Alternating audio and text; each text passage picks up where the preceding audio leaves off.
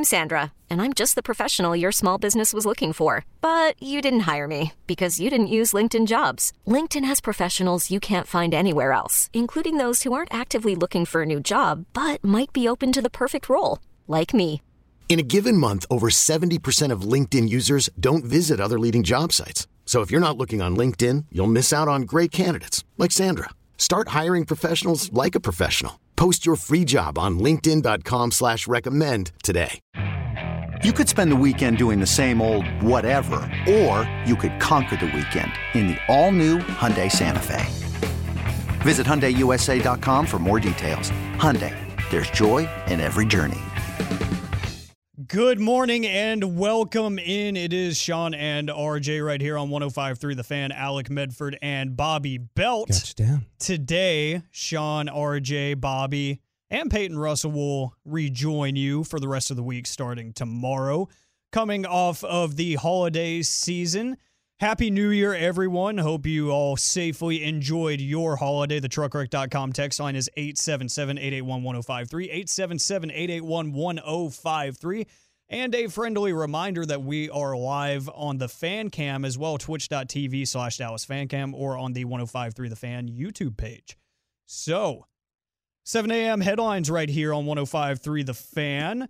Uh, plenty of action going on over the weekend in terms of football. You have the college football playoff. You have all the NFL Week 17 action that had plenty of playoff implications.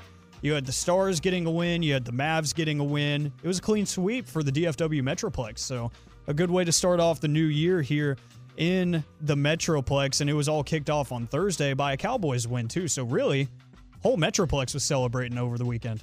Super pumped.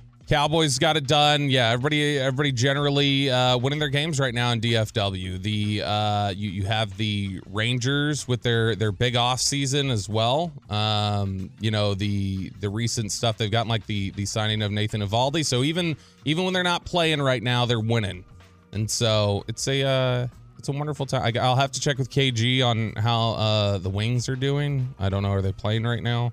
Um, but I'll I'll check with KG and get back to you guys on how they're doing. Yeah, please uh, please shoot him a text and let me know. Yep, yep. I'll Uh, text him right now. I, I really need to know. Um, so the Dallas Stars actually are on a bit of a hot streak here. They, What are you, Joey? Leading off headlines with the stars? I, I just want to quick hit this. I just want to get it out of the way because I know this is not my strong sport. But uh, the Stars are on a roll right now because they actually lead the West. And by a comfortable margin too, they are uh, they are tied with the Vegas Knights in total points and uh, the Vegas Golden Knights, if you will, and uh, really inside of their division, it's a five point lead for them. So uh, I, I was talking about this yesterday with KG, the whole Pete DeBoer thing, bringing him in from the Golden Knights after he got fired. What I, I thought that was a lateral move, but he's making things shake for the Stars right now, and he's getting everyone to buy in, and they're scoring a lot of points right now.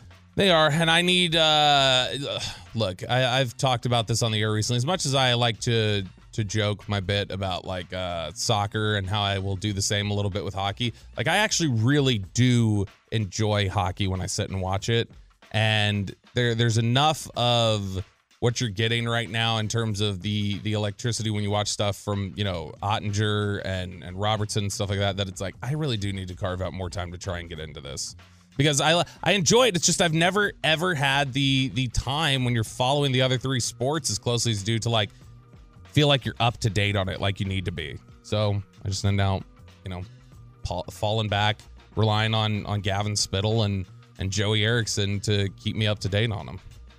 Yeah, Joey's been uh, the hockey novice. Peyton tried to put the hockey hawk title on him last Monday, and I was like, "Do you want your job? you, you, you better stop right now." But the the Stars take on the LA Kings in LA tomorrow. If you have the fortunate access to Bally Sports, you can catch that tomorrow at nine o'clock. But the Dallas Mavericks return to action as we hit in the previous segment. They face the Houston Rockets tonight at seven. Uh, you would expect against a horrible defense like the Rockets, this should be an easy and quick trip in and out of Houston, but right now you never know, especially with guys like Maxi Kleber down. So you can catch that tonight at 7. You would hope worst team in the West. You'd hope you'd be able to beat them. You would hope, but they have found some weird ways to lose some weird games. So I'm not going to put and there's anything gonna past there's gonna be some point here where Luka is just like exhausted and and Yeah. isn't gonna be able to continue to do what he's doing. I would think I don't know. I mean, like he's an alien. Like like I guess it's possible that he can keep doing this, but like the minutes, the the amount that he's playing right now, um, is just it's it's going to be pretty tough to sustain. You look at the during the stretch where he's had the the 45 46 points per game whatever it is these 5 games. 42 minutes 39 30 or 42 39 47 34 37.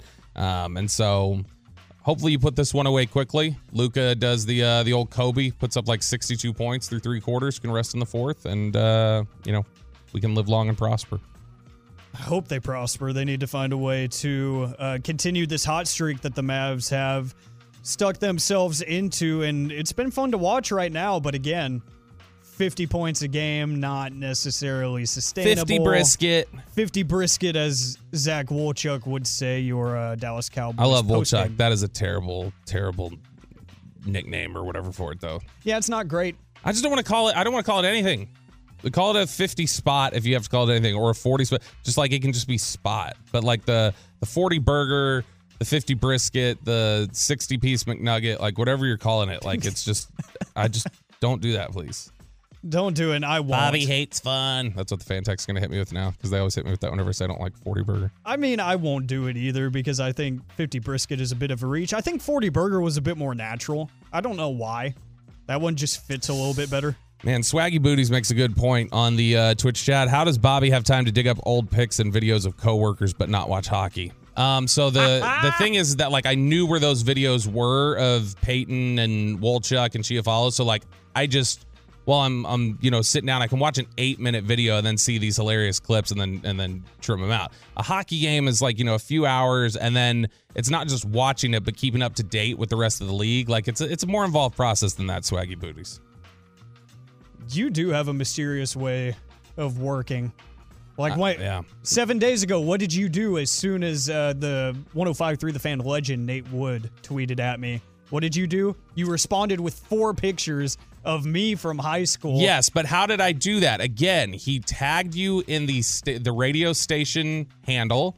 So what I figured was let me click on the handle and then I went to media on tweets and just scrolled back 2 years, which was, you know, 15 pictures or something, and very easily, boom, okay, there here are pictures out. It took me 2 minutes. But who thinks of this outside of you? Me and Penn Badgley. That's it. just me and and and the writers of you. That's it. Is that you uh, putting out your uh, audition tape right there? Man, I'm not even kidding. Uh, RJ Ochoa, David Helman, uh, Jane Slater, they've all said the same thing where they're like, the char- Penn Badgley's character in you is like the alternate path Bobby could have gone down if he didn't have a moral compass or if he was evil. Like this is this is where he would have ended up. But because he has somewhat of a conscience, he just looks for sports stats and embarrassing videos of Chiafalo and Wolchuk. That is actually terrifying to think about. Uh, what also might be a little interesting to think about is this headline from Pro Football Talk, uh, friend of the program. The Denver Broncos have contacted Michigan head coach Jim Harbaugh about their coaching vacancy, a source told Mike Florio. When was this posted? This was posted last night. last night. Oh wow! Even after TCU mollywopped them. Okay, well, good for you, uh, Denver, willing to to do that even after Sonny Dykes showed you who the superior coach was. He really did. And uh, the Broncos fired their first year head coach, Nathaniel Hackett, uh, on Monday, which feels like a decade ago already because of all the rumors that have already began swirling uh, amid that disastrous uh, rookie coaching season that Hackett put, uh, put on with Russell Wilson. Uh, not exactly working out there. And they think Jim Harbaugh can be the guy that can fix it. Do you, Bobby Belt? I think Jim Harbaugh's the guy you bring in to push a team over the edge. I don't think Jim Harbaugh's like the guy you bring in to like repair an organization or build one or, or anything like that. Like that's why I would have been I actually would have been in favor of Harbaugh here.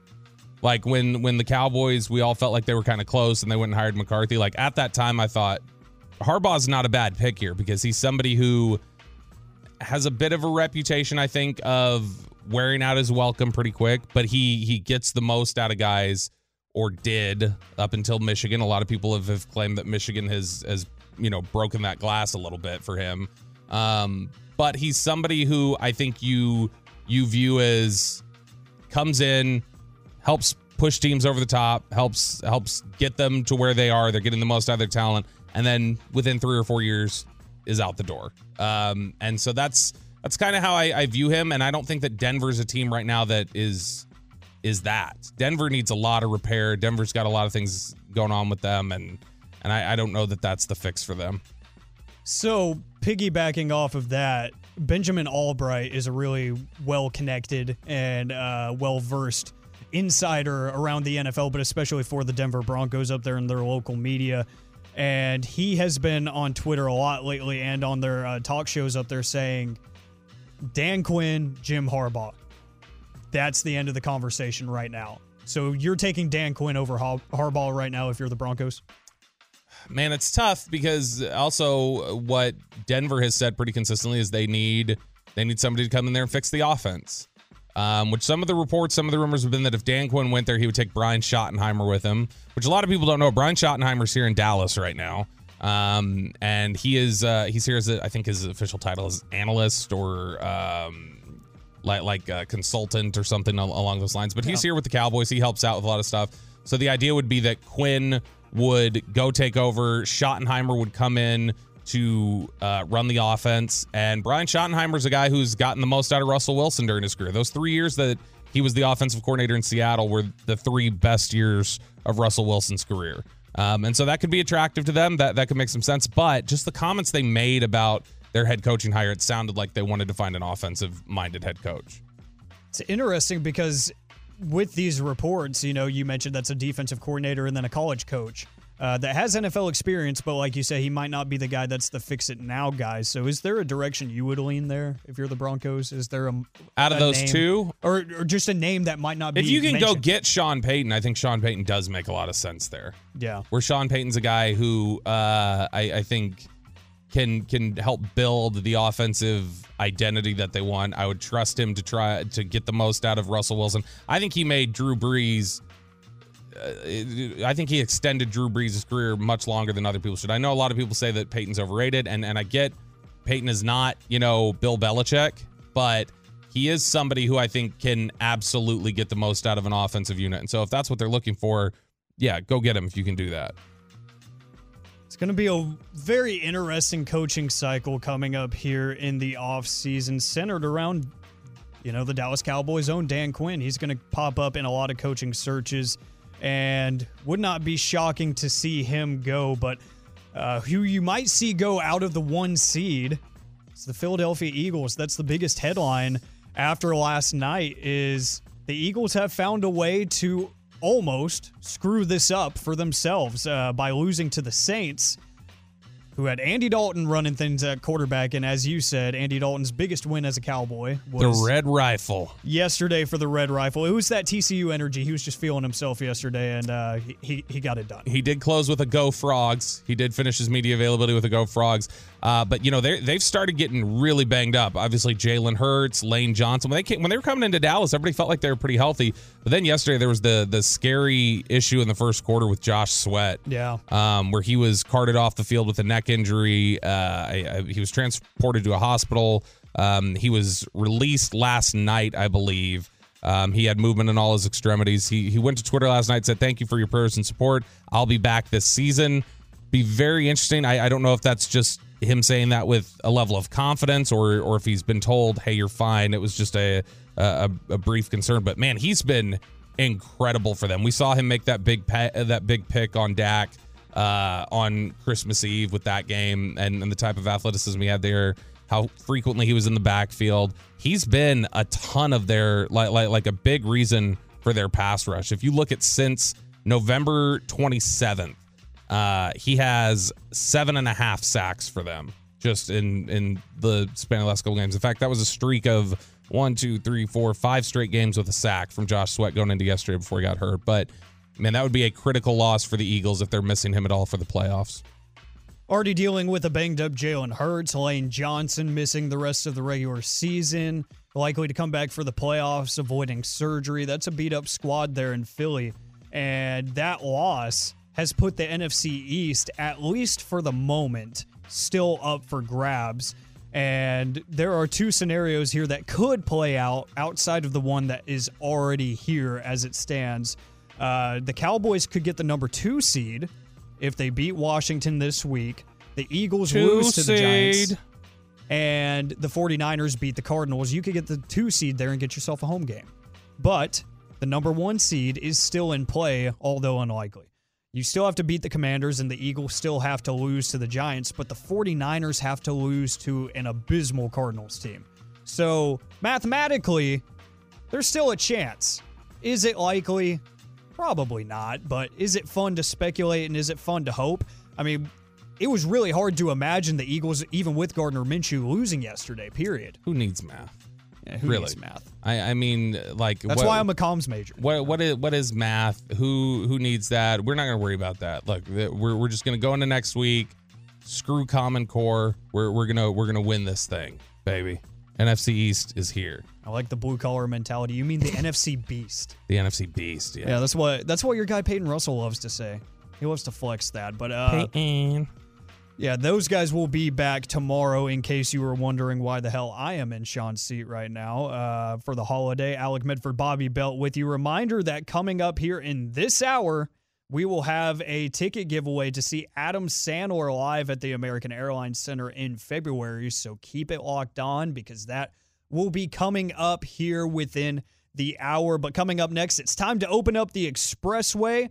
We will spy on Philly radio because that was uh, by popular demand yesterday on Twitter. We got some of their first show this morning, and boy, was it spicy. Cowboys burning questions, and we'll talk a little bit about the new year coming up next on The Fan.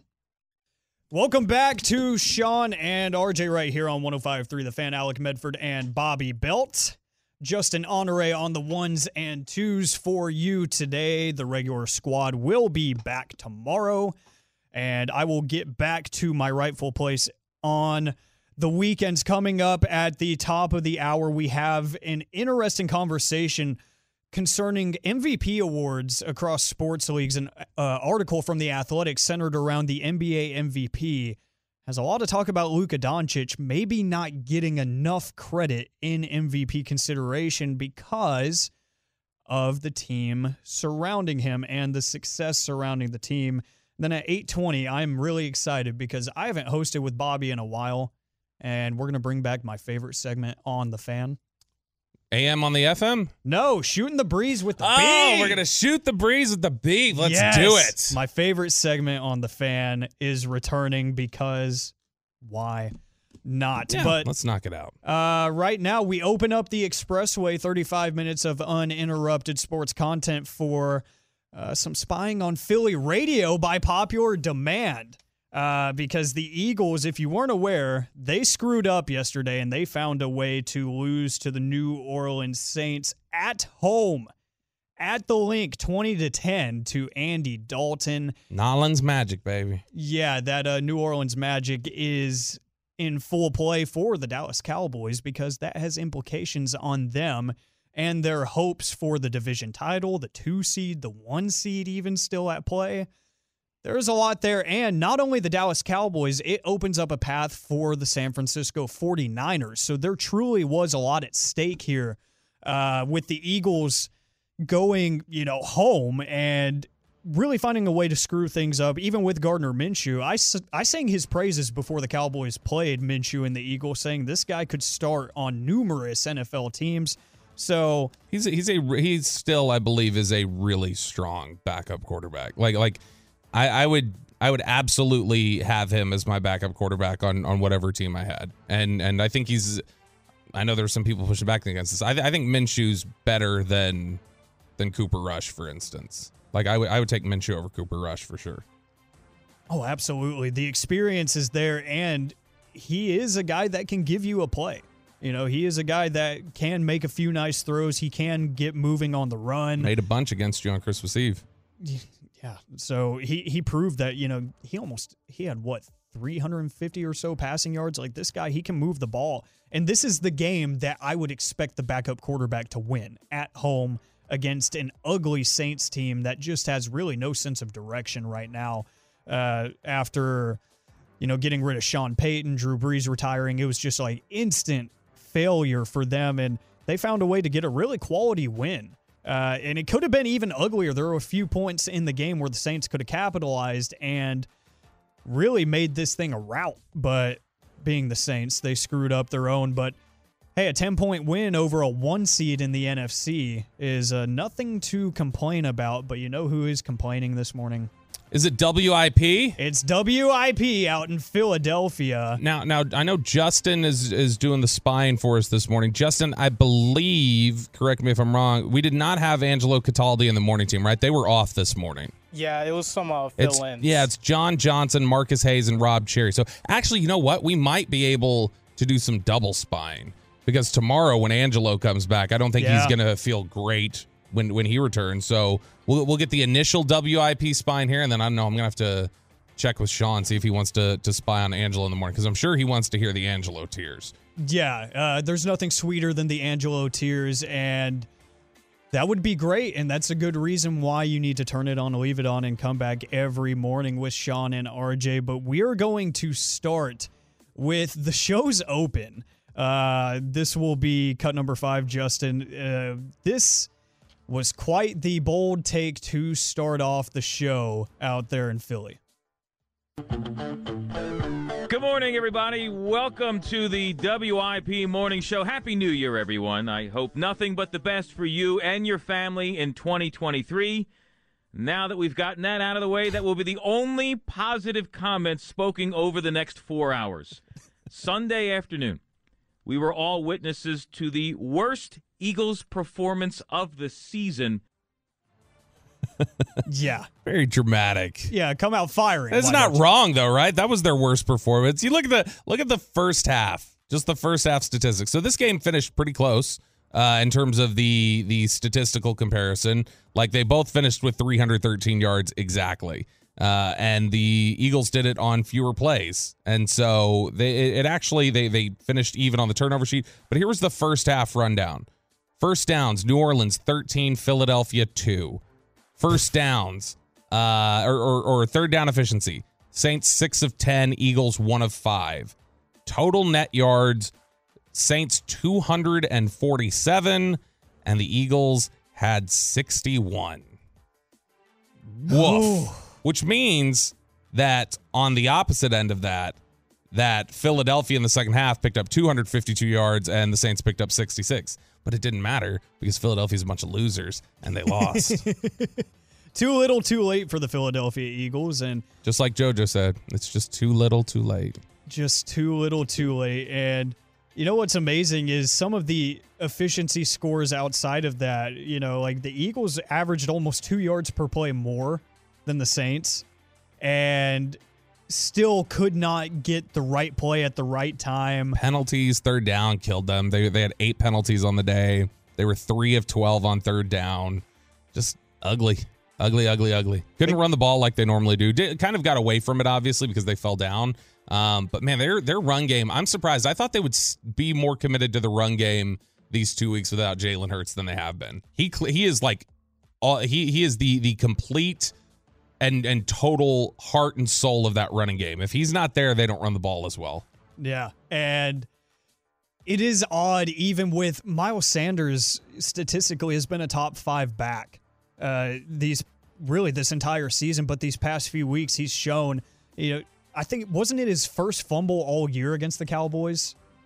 I Um, believe so. And didn't he? Have, did he have two in that game? Yeah, and he had two. So it, it- it's weird to see them move away even after some slight inconsistency at the run game and the running back position. It's weird to see them move away from it. I got It to look, second fumble of the year. second fumble. Like this guy, he does not give up the football. And to see them move away from that was really odd and it was funny. I listened to a bit of their morning show out there at uh, WIP when I got here. I'm sorry. And they, yeah, uh, I just wanted to, I wanted to get some bulletin board material, and they were not happy about the amount of carries Miles Sanders got. I heard right when I turned on the stream, all I heard was, you know how mu- many uh, carries Miles Sanders got at that point in the game? Two. And I was like, oh boy, they're not happy They're losing their minds they're, out there. They're not happy with the run game right now. And uh, you know what they were not happy to uh, think about was playing highlights of their own radio broadcast. Oh. Uh, they didn't even want to hear the great Merrill Reese I do not wish to start this program by playing highlights from the great Merrill Reese uh, because I fear nausea will return and we'll be unable to speak listening back to that heinous performance by the Oh, Philadelphia gosh, Eagles. It's awful. Thank you, Merrill. That's that's I could not have said it any better. there was so much bad in that 60 minutes of play. Um, uh, you would have thought the Saints, led by Andy freaking Dalton, were 13 and two, and the Eagles were six and nine. Oh man, I love the cadence there. So much bad Freaking Dalton. in that 60 minutes of He's just- football. Gosh. Andy freaking Dalton. I'm so why why not play the highlight? I want to I want to I want to hear how he called the the Marshon Lattimore pick six with five minutes remaining when they still had a shot. Oh, I bet when he was Minshew thrilled. when Minshew went full Minshew. Yeah, Yeah. well that uh, Minshew drops back. Look at it's picked off by Marshon Lattimore, and he's gonna run it in. He's gonna run it in. It, it's a nine point lead pending the extra point, and and, and Jalen Hurts could not get back soon enough. that might have been verbatim what happened. oh man, I, I love the drop there too. Kudos to the producer over there because that drop. This is awful. This is terrible. That, that drop was so well timed. That was good. Coming from a producer, uh, that was that was fantastic. But yeah, they're they're not having it uh, with the highlights. They're not having it with reliving any of this game because apparently that was an awful 60 minutes of football, and it really was. Uh, I just love the egregious overreaction when they do realize uh, your all pro future Hall of Fame offensive lineman out. Josh Sweat gets injured in the game. Jalen Hurts not playing. The overreactions are fantastic. And just thinking about what was at stake there, yes, there were things at stake. There was playoff positioning, but the likelihood of all of that happening, not really high, not really much of a chance there. And yet the overreaction is still pouring in. It's uh they're they're pretty they're pretty upset there in Philadelphia. In fact, I was just trying to to look here and see. I want to find uh I, I'm gonna keep looking for this. I want to find the just general like if anybody's collected all of the the Eagles uh meltdown tweets because there are gonna be plenty of them. Uh and and them losing their minds because I did see plenty of it. Um it- like for instance, how much has everybody talked about how great Jonathan Gannon, the like defensive coordinator, has been all year? Like already, you've got an Eagles fan yesterday that was tweeting, "It would be irresponsible for Sirianni to bring Gannon back next season. He absolutely sucks." you got another one here. It's hard to explain to people that Jonathan Gannon sucks when the Eagles have 65 sacks this year, but he sucks. So they're losing their minds over there. That's where all the uh, everything is being targeted this morning is on Jonathan Gannon, their defensive coordinator. And it's funny because he will absolutely get targeted in the head coaching cycle. He will at least get a few phone calls uh, because he has been spectacular, but there has been a trend there. The conversation, you know, it's not saying the guy should lose his job, but the conversation around Gannon's defense should be had because it, it dates back to Dallas on uh, Christmas Eve. Dak Prescott was surgical against their zone. He Oh, was yeah, perfect. perfect. He was perfect. Not a single incompletion, 300 yards and two touchdowns. And to start off the Perfect. to Perfect. start off down the to the game, last minute detail. look at you. This is why I miss working with you. um, and down even even when you're at home against a really not good offense with Andy Dalton playing quarterback, to start off the game, he was 14 of 14 against zone coverage. So they just can't play zone anymore. they can't play zone anymore, which is really intriguing when you think about how they've grown this secondary, how their linebacker corps has gotten a little bit better here recently. It's really weird to think how things are starting to fall from grace in terms of the zone coverage. Obviously, you still have a really good corner trio that can play some man coverage, although Dallas kind of exposed that they're not going to be perfect every play in man. They rely on the zone coverage, and it's failing them right now, or more so, they're failing the coordinator right now because when you go back and watch them, it doesn't feel like they're doing much schematically wrong. It feels more so wrong place at the wrong time, and the offense is just figuring it out. You're seeing a lot of those plays, like the mentality of, hey, if you find a zone, like a hole in the zone, just turn around and find the quarterback, mm-hmm. find the ball. You're seeing a lot of that against the Eagles. You know, it's like if you have this concept, if you have an option route, screw it. If you find a hole in the zone, stop, turn around, show that you're open, get the ball, and run with it. Feels like the zone coverage is starting to uh, fail the Eagles as of late. It's been really, really rough, and that's why I was uh, just collecting. It made me wonder. I, I, needed to go back. So we're we're obviously spying on Philly and doing the Philly tears, but I need to see the the Philly tears on Twitter now that I'm discovering how much they hate Jonathan Gannon. uh, and so here's just a collection of of tweets from Eagles fans yesterday. Let's do it. Uh, Jonathan Gannon will still suck for the entire remaining amount of football in this season. Uh, Haason Reddick in coverage on third down is a crime. Jonathan Gannon, you suck. You're just flat out trash. Uh, new year, but same Jonathan Gannon. Guy effing sucks. Uh, Jonathan Gannon sucks. I'm begging any team to hire him this offseason. Uh, Jonathan Gannon effing sucks. I hate that BA. Uh, if you support Jonathan Gannon, you can blank my blank. Uh, I seriously wish nothing but the worst for Jonathan Gannon. The fact that this loser makes bank to suck at his job week in and week out is inexcusable. Saints blitz and force a three and out, but our defensive coordinator would rather be soft as baby S. This is hilarious and sad at the same time. Uh, the Saints really just eight minute, uh, just eight nine minutes and scored a touchdown. I hate Jonathan Gannon. Uh, I actually hate Jonathan Gannon in a way that's not even funny. Uh, I think it's absolutely nuts. Jonathan Gannon is so highly, yeah, we already did this one, highly regarded in NFL circles. Uh, he's got arguably the most talented defensive roster in the NFL and still manages to let average quarterbacks cook against him. His scheme is incredibly fa- flawed. Y'all can have him. He sucks. So there's some of the Eagles' meltdown on Twitter. Bobby, if you thought that was bad, uh, you should have seen them talking about him after the Cowboys game, especially when uh, third and thirty. Well, no, no, no. More so that uh, they didn't want C- CeeDee Lamb going off so much that why is he scared to put Slay and uh, Bradberry in the slot and stuff like that? They yeah, were, why are you scared? You big coward. You suck. I just saw a tweet as I looked it up. It was, you know, why are you relying on soft zone coverages when you have the luxury of having Pro Bowlers on the outsides? You know, a little bit more logical of a tweet, but it's true. Uh, and it goes to Justin's point. I'm, I'm staring at this tweet right now. That's pretty great. It's a highlight video of Kobe and Shaq playing together. It says Kobe, and it says Kellen Moore and Jonathan Gannon in the CFL next year. Oh gosh, Ouch. that's what, uh, you. You think they can actually uh, win though? According to the Eagles fans, Jonathan Gannon just sucks. I love oh, yeah. this. Like there was nobody more highly regarded as an assistant coach like through the first eight weeks of the season. It feels like than Jonathan Gannon. And now Eagles fans just they've got no context at all. It's just he sucks. Which everybody's guilty of this, right? Like Cowboys fans sound just as as as you know upset and freak out whenever they lose, and any fan base does. I get it. It's the emotional moment, but man, I it, it sure is enjoyable to hear it when it's Philadelphia. It really is. It's nice to get away from the local market and hear that, hey, overreaction is not just a Dallas Fort Worth Metroplex exclusive thing. And speaking of overreaction, they did take some callers, and uh, I'm going to let Justin pick here. There was a few different callers that called in. I heard a few of them. He pulled a few of them for us. So where are we going to go here, Justin?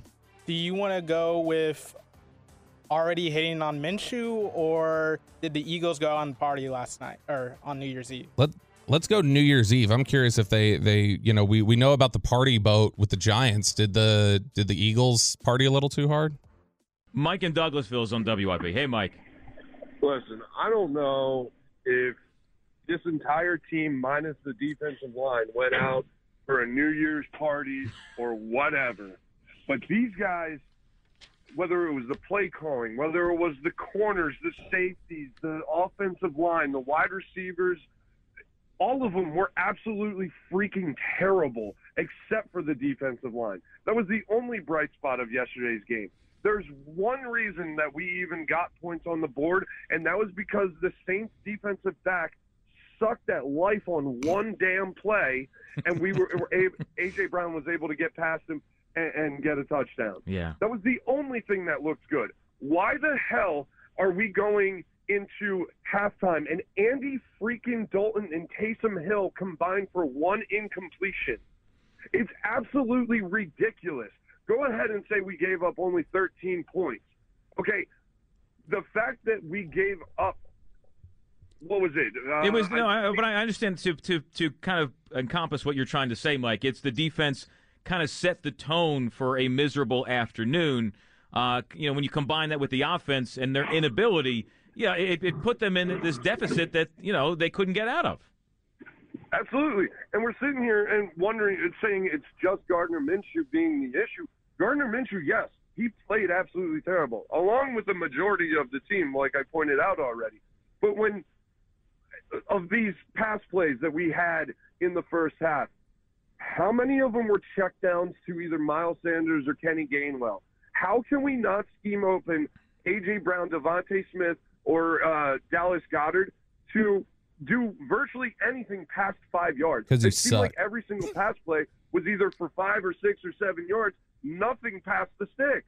We, we weren't trying to push the ball down the field at all. Do you take I- issue, Mike, with the lack of running the ball in the first half?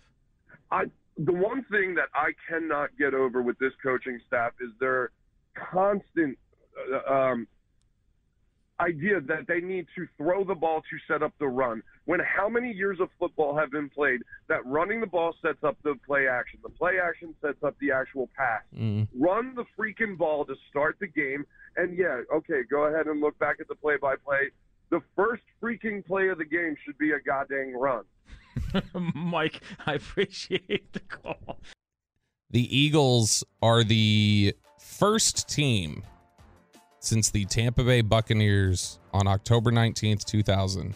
The first team to have seven sacks and lose at home by double digits. Wow. It's been 22 years.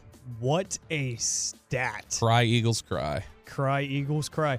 And that goes exactly to the 817 on the truckwreck.com text line. Why are we talking about the Eagles? Because it's fun to hear them cry.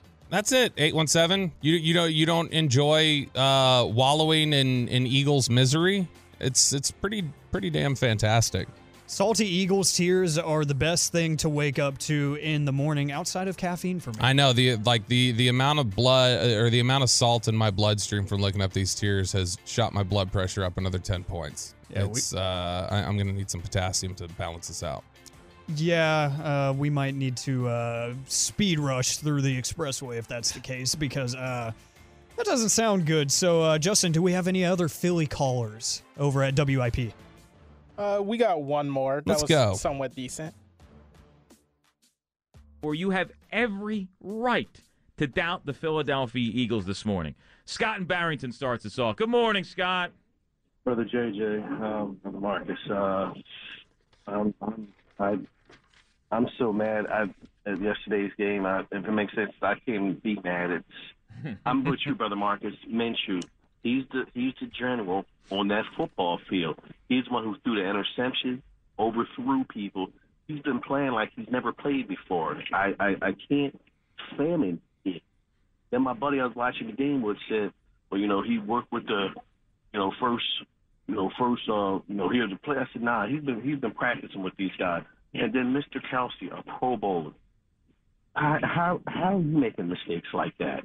How are you making mistakes like that? And and and, and then the referees. They the, the thing with Landon Dickerson. What where where what, what hole? What were they watching? I'm just it's just all around just everything. I'm just disgusted. But Minshew, that's why he's a backup. That's This why he's a why he- backup. That's why he's a backup. I got to say this is a great argument these last couple weeks. It is a great argument for Jalen Hurts. And the I- type of play and and how important he is to them. Like, like when Micah says, "Is the team or is it the?" Yeah. Uh, last couple weeks, it's it's kind of been the quarterback. But uh, you know, we'll get another opportunity to see if it is the quarterback this week.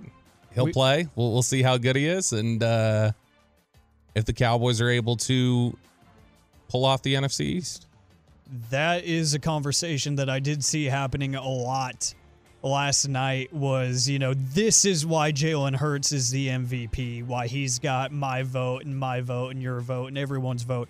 Uh, and it does make an intriguing case as to maybe we should open up those discussions a little bit more. Obviously, him missing a couple of games has hurt his chances astronomically, but it does prove because I will admit I was the guilty party in that argument that hey, maybe Sirianni, as much as I dislike that man and think he is the most slappable coach in the NFL, he has done a fantastic job with that offense and then you look at the tools put around Jalen Hurts, the front office. Howie Roseman is executive of the, of the year, far and away.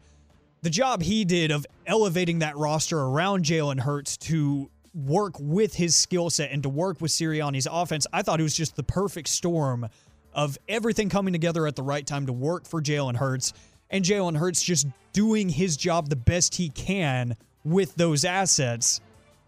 These past couple weeks, as you mentioned, have shown that that is Jalen Hurts' offense. That is his thing. That is his. Uh, I don't want to say brainchild because that's Sirianni and the offensive coordinator, but that is his product.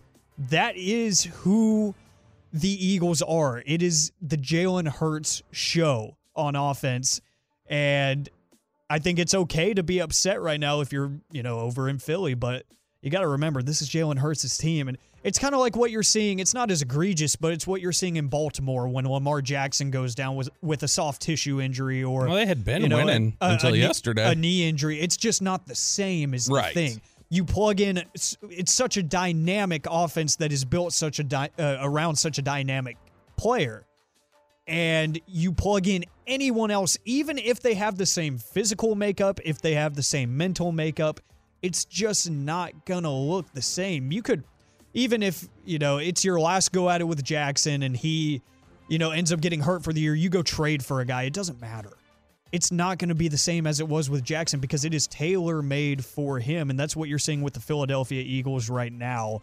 And it brings up questions. You're starting to see the holes in the defense and whatnot. But really, for the offense, we're not going to know what to expect until a wild card weekend when we get a full dose of Jalen Hurts, or not wild card, but the second round, the divisional round of the playoffs, when you get Jalen Hurts back and you start to figure things out again if that offense really is broken or if it's just the product of having a backup well, quarterback. He'll, he'll be he'll be back this week.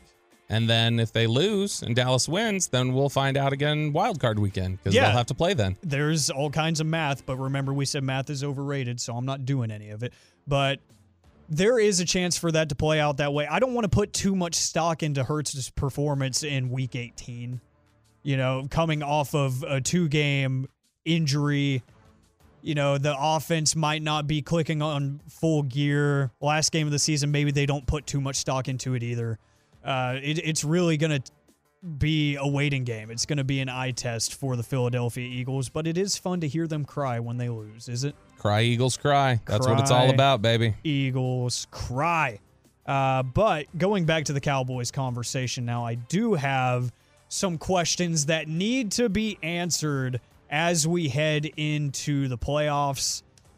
And it starts with the playoff, you know, aura surrounding the wild card weekend because there is a very sour taste in the mouths of Cowboys fans after that loss to the 49ers in the wild card round last year where you got absolutely punched in the mouth. So, in 2022, now 2023, are the Dallas Cowboys better positioned to win in the wild card round than they were last year and why? Is it personnel? Is it mentality? Is it toughness? Or are they exactly where they are or where they were last year? That's that's a tough question because and you guys are, are more than welcome to weigh in on these questions on the truckwreck.com fan text 877-881-1053 that's 877-881-1053 or on uh, twitch or youtube. You guys can weigh in there on this stuff. I think I, I think they're better equipped in a vacuum to to win in the wild card round than they did last year. Um the only question I have, because I think they are a tougher football team, they haven't been able to just get smacked in the mouth and and lose games like they did last year. The only question is if you want to talk about very specifically going up against the 49ers, do I think they're they're better equipped to beat the 49ers than they were last year? No. I would pick the 49ers today if they were playing them. And so in that sense, because I think the 49ers are a different football team, I think they're better. So in that sense, no, if you line up and play against the 49ers on wild card weekend, even if it's at AT&T Stadium, I think they probably still lose that game. And so in that sense, no. But in the sense of just in a vacuum going up against physical football teams, are they better prepared for that? Yes, they are. They they're they're a more physical team. They they've got some some nastiness to them that they didn't have last year. And even though they're not the most physical team in football, they are a a team that can handle that physicality a lot better. They're they're more prepared. They're they're not just going to get, you know, they're not pushovers like they were at times last year. And some good points coming in on the truckwreck.com text line 877-881-1053. The 646 says the same or slightly better because of the Pollard usage. So maybe the run game comes into effect here in the playoffs and that split that they've really found that harmony between Zeke and Pollard. We've talked about it all season. That could be something that could really uh, benefit the Cowboys. The 903 says depends on what Cowboy team shows up. And really, it's one of those cliches that is absolutely true with this team because you saw it all throughout last year, and you, it's really what plagued them and threw them into a loss in the wild card round. Was you know that Denver game was the benchmark. Kept getting brought up and brought up. Is it going to be the Denver Cowboys, you know, that show up, or is it going to be the earlier, you know, like week four team, the week five team? Which anyone and, who played physical like Denver did got the result Denver did. Exactly. And you know, they they said that they found the formula and they they surely did. Uh, 903 thinks the Cowboys come out flat too far off, in which I think is an intriguing it, it's an intriguing argument when you talk about the playoffs specifically because good teams aren't going to allow you to come out flat. You know, they're going to take those defensive stops and they're going to score. You know, teams like the, the Eagles, they're going to score on a defensive stop more times than not. Teams like the 49ers, their defense is too good to allow you to come out flat because they're going to turn that into a rhythm. They're going to turn that into a pattern. They're going to make it a trend to where you just won't score as often as you want. So I think that's a good point there. Yeah, and you've got a couple people weighing in on the uh, YouTube chat here. Uh, Joe Taylor, uh, who is the self-proclaimed number one Tolo, uh, says, "I think we'll be better because of experience and being on the road. Uh, I doubt we'll have 14 penalties again, trying to overcome third and long all day versus an elite defense." Uh, you've got Jose Christian who says, Didn't the Cowboys cover the spread against the Titans with a little thinking emoji? So thinking they, they played better than that. Joe Taylor also says, Y'all realize we didn't lose two in a row all year.